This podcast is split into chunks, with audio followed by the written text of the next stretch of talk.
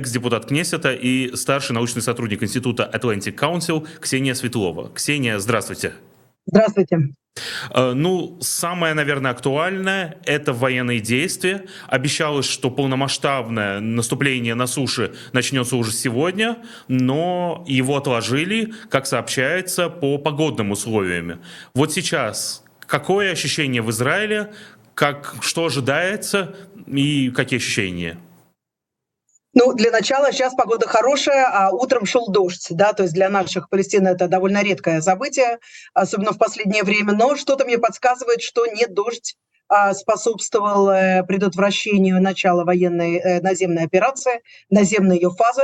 А, Нетаньяу за последние дни побеседовал пять раз с президентом Байденом. Я убеждена, что, конечно же, обсуждалась э, и тема наземного вторжения в Газу, и ведения войны, и самое главное – результатов, а чего потом ждать. То есть, во-первых, какие результаты Израиль ставит перед собой, а, заходя туда, кроме зачистки газа, это понятно, а, что там будет потом, как бы, что там будет на следующий день.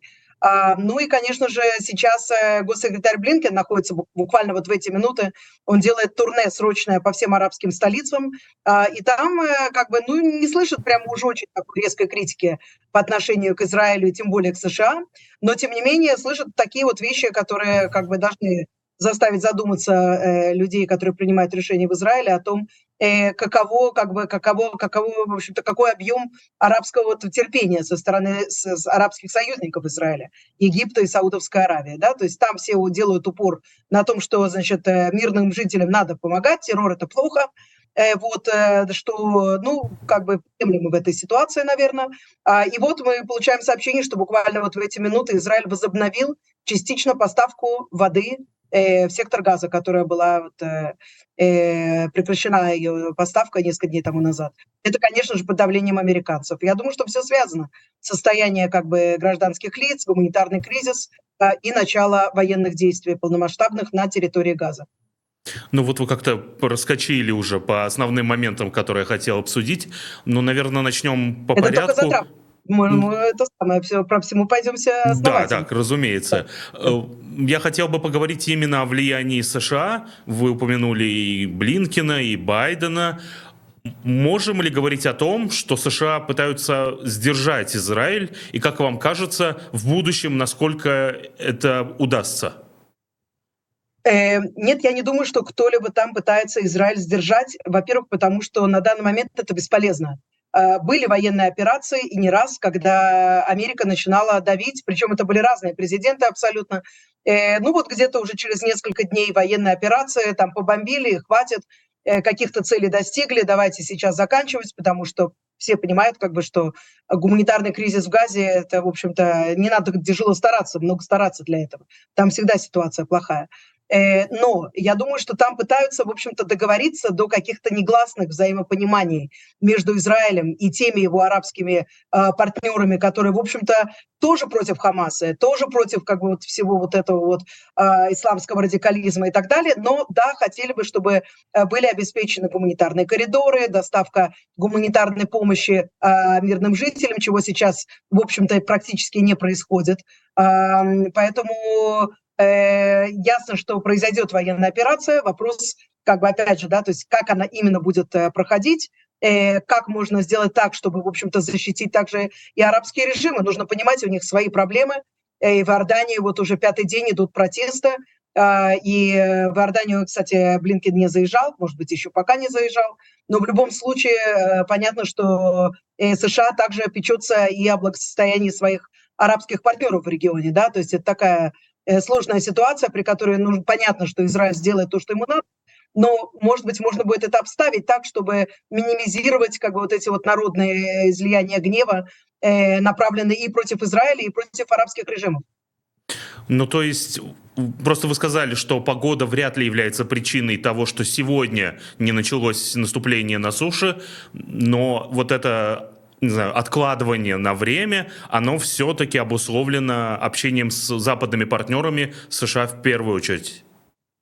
Безусловно, смотрите, возможности есть есть дополнительные причины, про которых мы не можем знать, как бы потому что они э, связаны с тактическими ходами э, и с целесообразностью начала операции в тот час или в другой час.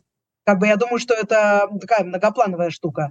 Эм, но понятно, что на фоне ухудшающегося гуманитарного кризиса а, и того, что Израиль начал вот как бы расчищать площадку а, в северной части Газа, и, то есть э, значительная часть людей эвакуировалась, но какая-то часть людей не эвакуировалась, а те, кто эвакуировались, то там э, э, нет, например, там детского питания и питьевой воды там и так далее в тех э, лагерях, которые начинают потихонечку формироваться э, в южной части сектора, да, то есть и на этом фоне э, мы видим, как э, буквально повышается градус ненависти к Израилю, и это происходит, разумеется, не только в Тегеране и Бейруте, а, но и в тех арабских столицах, где, в общем-то, до сих пор израильтяне туда там могли летать, делали бизнес и так далее. А, поэтому вопрос о коллективном наказании, вот, это, вот эти слова только что упомянул египетский президент Абдель Фаттах так, у нас какая-то проблема со связью. Ксения, как у вас на вашем конце? Я пока у нас пауза, напомню нашим слушателям, что можно... Так, я... Что Израиль... А, вот вы э, вернулись. За рамки э, самозащиты. И то, что сейчас происходит, это... И снова пропали. Э, небольшие у нас технические проблемы так меняется картинка. Я пока все-таки скажу, что да, пишите в комментариях вопросы э, или звоните в прямой эфир. Мы обязательно передадим самые интересные из них нашим гостям. Ксения, у вас что-то исправилось? Нет, к сожалению, пока что-то не так. Пока наш режиссер решает технические проблемы, мы постараемся, по крайней мере, перезвонить э, Ксении Светловой и э, все-таки договорить с ней, потому что, конечно, очень много вопросов. Э, Ксения известный эксперт в делах Ближнего Востока. Долгое время она работала журналистом в этой сфере. Она брала интервью у высокопоставленных чинов как со стороны Израиля, так и со стороны Хамас. В том числе в свое время было интервью и у лидера Хамас в 2004 2004 году, а, вот, после чего она ушла в политику, была и депутатом израильского парламента Кнессета, а, сейчас она уже является экс-депутатом, но тем не менее прекрасно знает а, изнутри всю кухню и в Израиле, и на Ближнем Востоке, и может дать свою перспективу с очень, как бы, с большим багажом э, знаний, которые говорят. Тут в комментариях справедливо спрашивают, какой Арестович, какие выборы. Действительно, несмотря на то, что у нас на обложке нашего видео был Алексей Арестович, он не будет гостем сегодняшнего эфира, это я вам сразу скажу. А, хотя, конечно, его заявления, они вызвали такую достаточно большую, а, не знаю, волну реакций, и о них мы поговорим больше уже с будущими гостями, которые больше связаны с вопросами именно об Украине. Я могу, в принципе, на самом деле даже и проанонсировать, чего уж там, что в 18 часов по рижскому времени, ну, то есть примерно через час, мы собираемся зазвониться с украинским психологом Олегом Хомяком, а в 18.30 у нас будет связь уже с политиком Геннадием Гудковым. Ну, а у нас должна была восстановиться связь с Ксенией. Э, вы нас слышите? Да, проверка связи. Э, будем надеяться, что сейчас лучше. Да, вроде как, вроде как все хорошо. Итак, возвращаемся к нашему разговору. Мы знаем, что Иран уже заявил о том, что если начнутся полномасштабные военные действия, то он в них вступит на стороне Хамас против Израиля Известно ли нам о каких-то других возможных участников потенциального конфликта и насколько эта угроза или заявление со стороны Ирана повлияет как-то на действия Израиля? Ну, э, в Израиле пока что читают это заявление как определенным образом, то есть что вот в этой угрозе и заключена возможность э, участия Хизбаллы э, в этом полномасштабном конфликте. Э, то есть Иран будет воевать, как всегда, чужими руками, как он больше всего любит. Э, в общем-то, и в Сирии тоже мы знаем, как бы, что там было очень мало иранцев как таковых. Они посылали туда и пакистанцев, э, и э, там афганцев, э, Зинабиюн, Фатимиюн, вот все эти бригады, они не были иранскими. А вот, например, воевать с Израилем очень удобно или руками Хамаса, исламского джихада, или, как уже сейчас происходит, и Хизбалла, которая при всем том, что у нас однозначно есть обострение на севере, но это еще не то обострение, которое действительно может произойти, если Хизбалла вступит э, в эту игру. То есть предупреждение, оно, опять же, это израильское прочтение таких вещей. Э, я знаю, что в разных местах как по-разному это оценивают, но речь идет именно об э, участии Хизбаллы. Да, многие, кстати, и у нас в комментариях, и в принципе сравнивают происходящее в Израиле сейчас с войной в Украине. Если не по, не знаю, масштабу соперников, то, по крайней мере, по реакции окружающего мира на происходящее и по внезапности того, что произошло. И сравнивают и в том числе, как тоже НАТО, США, Евросоюз реагировали на вторжение России и сейчас реагируют на атаку Хамас. И если в случае Украины, пусть не сразу была военная поддержка, но была моральная, были высказывания, сразу появились санкции и так далее, то сейчас как раз с Израилем говорится о том, что не надо атаковать, дайте мирным жителям жить, э, соцподдержка в сектор газа не останавливается и даже увеличивается. Вот с чем вы связываете такую разницу в реакциях? Смотрите, мне тяжело э, проводить вот такие э, аналогии, э, но в целом я могу сказать, что, наверное, в общем-то, разница тут есть две, два элемента ключевых. Во-первых, э, Газа это не страна. Э, Хамас это террористическая организация, которая уже считается признанная как бы террористическая организация во всех более-менее нормальных странах мира, да. Ну понятно, что не в России, как бы там э, там любят принимать Хамас и делают это исправно с 2006 года, э, но в большинстве европейских стран и, конечно же, в США, Канаде Хамас признан террористической организацией, да, то есть поэтому здесь, в общем-то, все понятно. Проблема заключается в том, что никакого как бы разделения, отделения э, военных, э, да, то есть или боевиков Хамаса, террористов Хамаса от гражданских лиц в Газе быть не может. Напротив, э, Хамас делает все возможное для того, чтобы постоянно прятаться на, за, э, не только за спинами, а под ногами у мирных граждан, да, то есть там вот эти вот подземные города, это не шутка. Я помню, что еще когда я, как, э, когда корреспондент девятого израильского телеканала в свое время работала, э, ну, работала, естественно, и там в Рамале, там, Шкеме и Хевроне, и Джинине, ну и в Газе тоже успела поработать с 2002 по где-то седьмой год. Потом уже было нельзя в Газу ездить. Уже, еще тогда э, начали утрыть вот эти огромные глубокие туннели. А тогда они вели на территорию Египта, но уже тогда между, там можно было э, протащить э, автомобиль то есть туннель был настолько широк, что нам вот легковушка спокойно проезжала. И иногда тоже более как бы покрупнее машины тоже. Э, и это было только начало вот этого грандиозного проекта, а сейчас э, в Газе как бы она вся испещрена вот этими туннелями 100 метров в глубину, 200, 300, да, то есть там есть несколько уровней, такие вот подземные города. И это все под ногами у мирных жителей. Вот у нас есть больница, да, в больнице есть огромное количество мирных людей, там раненые дети, женщины и так далее. А внизу под ногами у них главари Хамаса. Что надо делать в этой ситуации?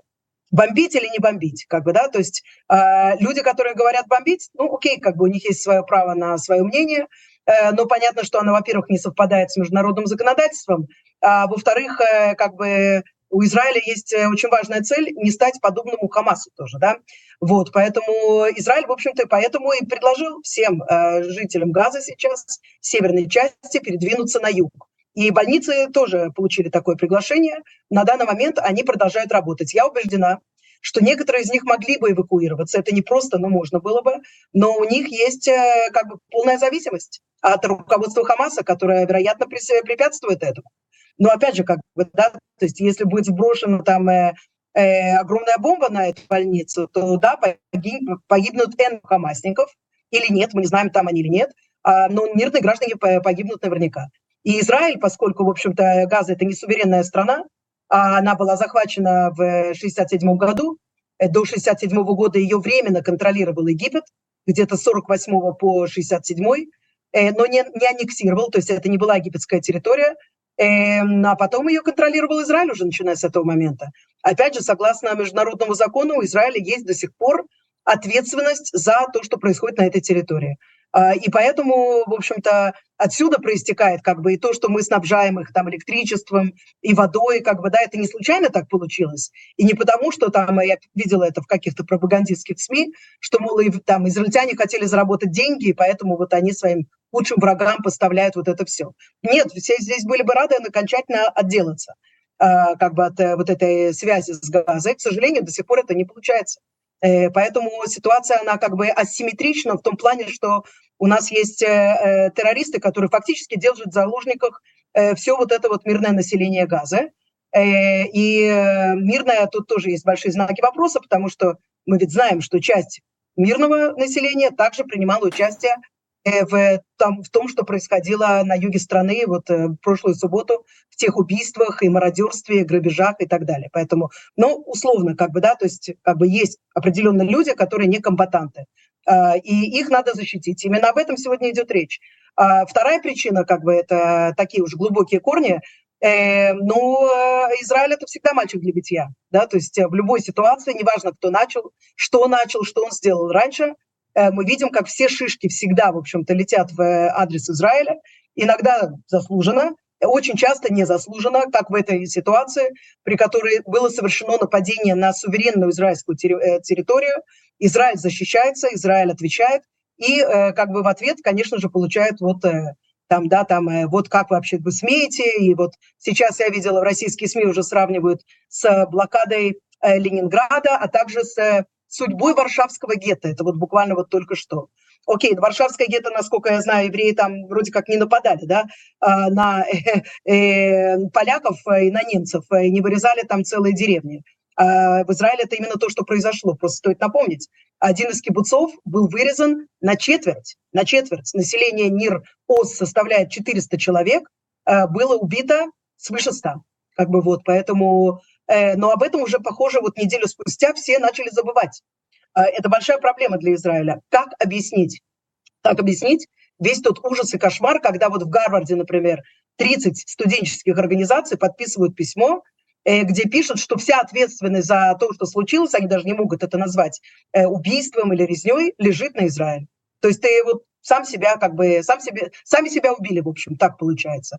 И это, к сожалению, во многих э, частях какой-то интеллигенции, особенно как бы левой интеллигенции, но не только, есть и с правой стороны такие люди тоже. Э, вот, э, и это все влияет также на процесс принятия решений, на осуждение, на какое-то настроение публичное, на СМИ, разумеется, это все взаимосвязано. Тут в комментариях спрашивают, вы упомянули, что и я тоже проанонсировал это э, общение в вашем прошлом с боевиками Хамас, с представителями этой террористической организации. Как это проходило? Как, э, не знаю, вообще осуществился этот диалог? Как это было возможно? Может быть, вы можете вспомнить какие-то детали? Я работала журналистом в течение почти 15 лет, и большая часть, скажем так, моей карьеры – она пришлась на, ну вот начиная где-то с 2001 года, второй год это уже э, был девятый канал, а, это была палестинская разгар палестинской интифады, второй, интифады Алякса. Э, израильские журналисты, тут есть э, такое, как сказать, профессия такая среди, среди журналистов. Это не военный журналист, это журналист по арабским вопросам. Таблин на арабим на иврите. А, и я выполняла именно эту функцию на девятом канале. Да? То есть и в рамках вот этой вот своей работы а, я ездила в Рамалу, я ездила в Газу. В Рамале я встречалась с Ясером Арафатом, это был 2003 год, в сентябре брала у него интервью. А, у шейха Ахмада Исина, это была вот это уже в Газе, где-то в феврале 2004 года, где-то за месяц до того, как его ликвидировали израильские ВВС, шейх Исин был одним из видных лидеров Хамаса, духовный лидер этой организации – Э, ну, знаете, в то время они давали интервью израильским СМИ. Ну, во-первых, израильтяне работали на этой территории, как бы, да, то есть можно было въезжать, это было непросто, это всегда было на свой страх и риск, то есть тебе никто не говорил, «Э, Ксения, езжай-ка ты сегодня в Газу, да, то есть это было наоборот. Я прихожу к редактору и говорю, слушай, мне кажется, у меня может быть эксклюзив. Я попросила об интервью уже довольно давно, э, у знакомых, через знакомых, через знакомых, и в конце, значит, э, вот мне пришел ответ. А, может быть интервью прямо сегодня. Э, я вот в разгаре своей обычной жизни, как бы израильской, а, бросаю все, что я делаю, э, прыгаю в такси, еду в Газу. Тогда это занимало два часа буквально как бы из Иерусалима до а, сектора на машине, как бы переходишь к КПП, Эрос, который сегодня разгромлен как раз был террористами Хамаса. А, и дальше, значит, беру другое такси, еду вместе с местным оператором, э, еду э, в дом шейха Ахмада Исина в районе Сабра. А, и там, значит, сижу в прихожей час, два, три, четыре, и все это время над его домом витают э, наши вертолеты. И это все очень напряжно и страшно, и, в общем-то, понятно, что в этот момент как бы журналист думает только об интервью, но все равно какие-то идеи, как бы какие-то нехорошие в голове проскальзывают. А, и в итоге, значит, привозят Есина. Он э, был инвалидом, то есть парализован от шеи. А, и 10 минут я с ним общалась. Это действительно было уникальное совершенно интервью. А, тяжело было очень понять, потому что там э, ну, паралич, как бы, и поэтому голосовые связки нарушены. Но, в общем, он говорил стандартные довольно-таки вещи, как бы, э, о том, что мы будем продолжать воевать, несмотря на ликвидацию и несмотря на угрозы, и можете нас хранить это вот сказал он мне в интервью в э, «Свиных шкурах», тогда обсуждался этот ну, это, не знаю, шуточно обсуждался или по-настоящему, а, вот это вот то, что когда-то это применялось в Индии а, по отношению к местным мусульманам, это во времена еще Британской империи, хоронить э, террористов э, в свиных шкурах. Вот, ну, свиные или другие, как бы, да, но мы будем делать то, что мы делаем. А, и я смотрела на этого человека и, конечно, видела в нем, ну, как бы, да, вот эту вот черную, самую темную силу, которая посылает э, людей взрываться в автобусах, где еду я, езжу я. А у меня еще не было прав на машину, это был достаточно, была достаточно молода, как бы вот, и где погибают мои друзья. Э, это было разгар антифады, каждый из нас, а я тогда жила в Иерусалиме, знал, что это вот русская рулетка. То есть или выйдешь из автобуса живой, или не выйдешь, как бы вот так вот. Вот таким людям, людям я ехала, э, и задавала им вопросы. Я могу вам сказать, что именно из-за этого общения э, я знала всегда, что нет никакой возможности договориться ни с какой частью Хамаса никогда. Самые так называемые умеренные их люди, они не умеренные были, они просто умели хорошо прятать, как бы, да, вот свою, свой экстремизм под э, какими-то такими э, заявлениями. Но на самом деле, в общем-то, это фундаменталистская страшная сила, которая стремится, в общем-то, только к одному – уничтожение государства Израиль. Ну и если что-то там возникнет, какая-то структура, где можно будет деньги продолжать отмывать, Э, свои, а может быть, исламский халифат как бы в дальнейшем, то они, в принципе, не против. Но сначала разрушить, а потом построить или нет, это уже а, второй вопрос. И поэтому в Кнессете я всегда была против вот этих попыток примирения с Хамасом, писала об этом, говорила об этом. А, но тогда наше правительство взяло на вооружение вот такую тезу, что а можно с террористами договориться о долгосрочном затишье. С чего вдруг? Почему вы решили, как бы, да, что террорист перестанет быть террористом? А, да, то есть и сейчас вот мы видим, как бы, да, то есть, что вот это вот задабривание, э, попытка от, отмазаться от них деньгами. Так у нас... Мы вам там дадим одно, второе, третье, а вы, значит, будете сидеть спокойно, да, сидят и пока что наращивать свою мощь. Еще один вопрос задают в комментарии э, про отношения с Россией, потому что Россия, она официально позиции никакой не высказала, но как бы косвенно понятно, что она поддерживает Хамас, она поддерживает э, террористов и как бы призывает Израиль к мирному решению вопроса, то есть к, не знаю, к поражению. Как отношение к России изменилось и изменилось ли в Израиле? И как вы оцениваете вероятность того, что Россия виновата в том, что Хамас напал на Израиль? Ну, тут две части вопроса об отношении к России и о причастности России к тому, что произошло на юге Израиля. Э, начну с последнего, как бы, да, потому что по последней, как бы, вот этой теме, по причастности России очень много говорят, но точных данных ни у кого нет. И до тех пор, пока, в общем-то, наши разведывательные службы не указали с э, абсолютной уверенностью, как бы, да, что есть российский след, э, будь то тренировки, будь то оружие какое-то там и так далее – а, мне кажется, что говорить об этом преждевременно. Я скажу так, у Хамаса есть достаточно примеров для подражания в регионе, достаточно спонсоров и достаточно тех, кто готов их э, тренировать э, и так далее. Э, военное крыло Хамаса тесно работало с ИГИЛ. 2015, 16, 17 годы встречались, проводили совместные э, теракты на территории полуострова Синай и так далее. И я, например, вижу, как бы, да, то есть не только иранский след, но я вижу и след ИГИЛа тоже, как бы вот в том, что произошло, как это было организовано. Это мне очень напоминало захваты баз и городов э, в Сирии и Ираке. Да, то есть это вот, например, так. Про Россию, как бы, опять же, то есть кроме того, что политическая часть, это мы знаем, и опять же, как бы, да, то есть я считала всегда, что Израиль не должен с этим мириться, не должен никогда с этим мириться. А, это ненормальная ситуация, когда в Москву приезжают те самые люди, которые, значит, э, да, э, э, заботиться о том, чтобы хватило деньжат для как раз тех людей, которые не людей, которые совершили вот эту вот резню в, на юге Газа, а до этого миллион других преступлений. Они же не со вчера начали убивать. Э, поэтому на их совести там э, огромное количество терактов, там погибали и российские граждане, Россия про это всегда молчала. И Израиль молчал. И вот эта вот э, политика молчания, которую также Израиль взял за основу тоже и в отношении Украины, как бы, да, и войны в Украине, она порочна, конечно же, нельзя молчать.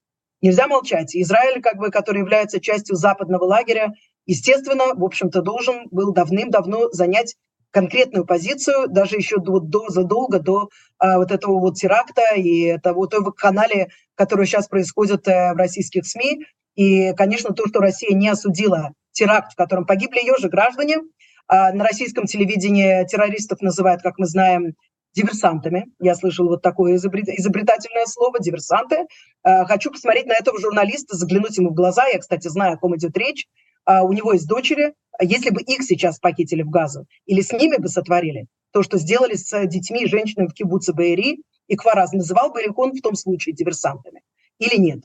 А, вот. Но я надеюсь, что кто-то у нас проснется. Критика в адрес России в Израиле звучит громко она звучит, и есть э, как бы немало людей, которые недовольны э, тем, как формируется наша внешняя политика в отношении Москвы.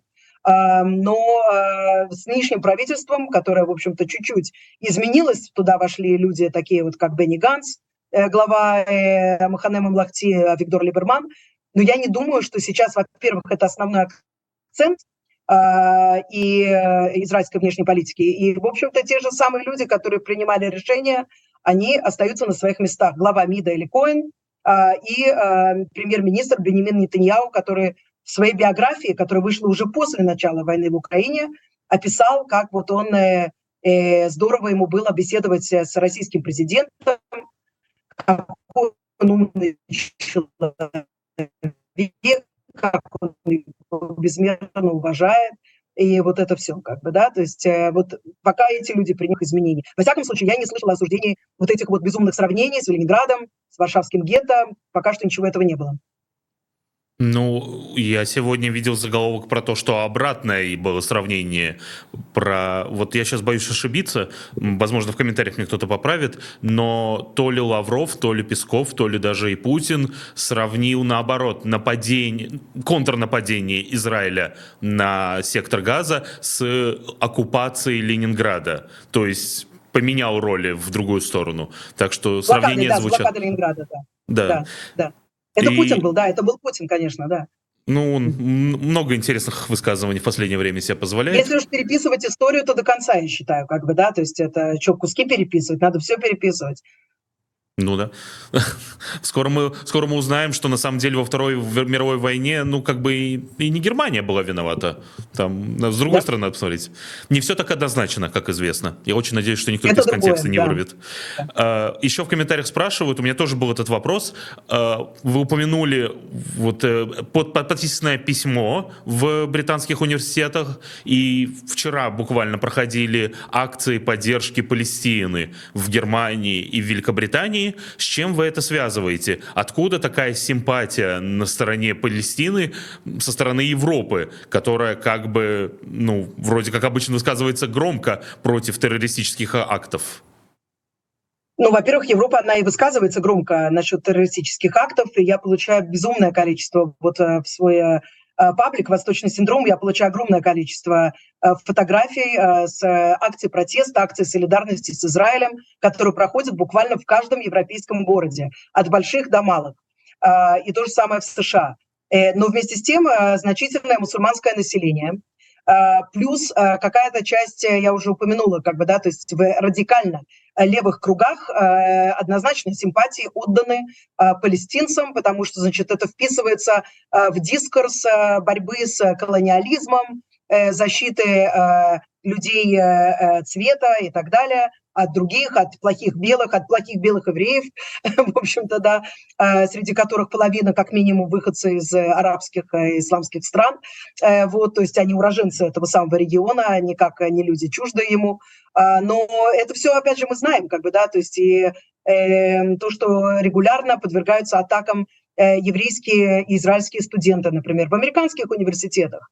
затыкаются рты, да, то есть э, евреи, я была в туре таком, ну, как сказать, э, разъяснительном, что ли, да, то есть э, как раз-таки с э, довольно левой американской организацией J Street в прошлом году, но и J Street уже для тех, кто считает, что Free Palestine, то есть Free Palestine, это имеется в виду не та часть, которая, на которой может быть создана палестинское государство, а вся целиком – да, то есть э, жить не рядом с Израилем, а вместо Израиля, да, а, вот, а, то мне вот говорили, например, студенты, с которыми я встречалась, и это было и в Принстоне, и в Гарварде, а, что они, во-первых, немножко опасались, э, придя на встречу со мной, потому что бывший израильский политик э, и вообще израильтянин, израильтянин, который не сразу кается во всех грехах, говорит о том, что, в общем-то, у Израиля есть право на существование, это уже вещь неприемлемая для многих кругов, к сожалению.